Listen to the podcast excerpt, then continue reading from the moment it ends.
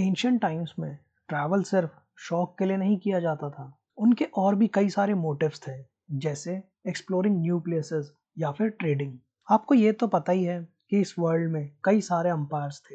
लेकिन क्या आपको पता है कि सबसे पहला अंपायर कौन सा था? नमस्कार दोस्तों, मैं अंबर, स्वागत करता हूँ आपका इतिहास नोन में। सबसे पहला अंपायर बना था 2340 बीसी में, सुमेर, मेसोपोटामिया में।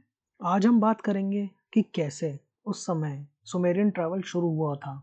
यहाँ के रूलर का नाम था king Sargon of Akkad.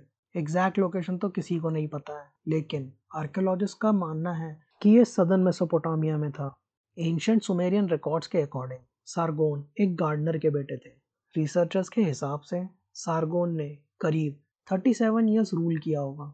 इस समय में उन्होंने मेसोपोटामिया से लेकर मेडिटेरियन कोस्ट तक अपना अंपायर एक्सपांड किया था। यहाँ पर फ़ूड सिरामिक्स मेटल्स और बहुत से प्रेशर स्टोन्स की ट्रेडिंग होती थी। इनके ट्रैवल का मेन पर्पस ट्रेडिंग ही था। ये अंपायर टिग्रेस और यूफ्रेट्स नाम की नदियों के बीच में था। आज का जिसे सदर्न इराक बोल सकते हैं।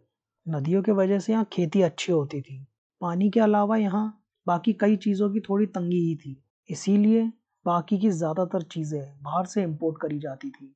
जैसे लेबनन से सीडर ट्रीज आते थे। जिससे शिप्स बनाने के लिए लकड़ियाँ मिल जाती थी। टेन और कॉपर एनाटोलिया सेनाई और ईरान से आता था। बिल्डिंग बनाने के लिए पत्थर भी एनाटोलिया से आते थे और सिरामिक्स इंडिया से इंपोर्ट किए जाते थे।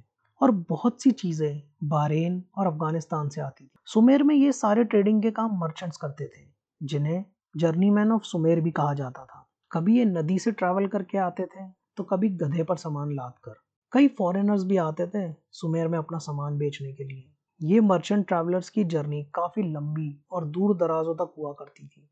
प्राचीन समय के ऐसे बहुत से एविडेंसेस मिले हैं, जिनसे ये सब पता चला है।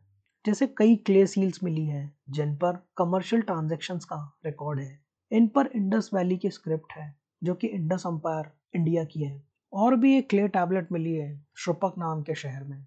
ये टैबलेट 2500 BCE की होगी। और भी एक ट्रेड का रिकॉर्ड मिला है the epic of Gilgamesh poem में। ये किंग ऑफ़ उरूक पर लिखी गई थी, जो कि 2100 बीसी के समय के रूलर थे। इनके अलावा ट्रैवल करने वाले और भी लोग थे, जैसे सोल्जर्स जो अंपायर एक्सपांड करने के लिए ट्रैवल करते थे। सारगोन अंपायर करीब 200 साल तक था, लेकिन 2154 बीसी में वो खत्म हो गया था, जब गुटियंस ने हमला कर दिया था। गुटियंस ये नोमैडिक्स थे और जारगोस माउंटेन्स वेस्टर्न ईरान से आए थे। तो ये थी कहानी the world first empire the Sumerian travel की। जानिए और भी कई ट्रैवल की हिस्ट्री के बारे में आने वाले एपिसोड्स में। तब तक के लिए जुड़े रहिए इतिहास नोन अननोन के साथ।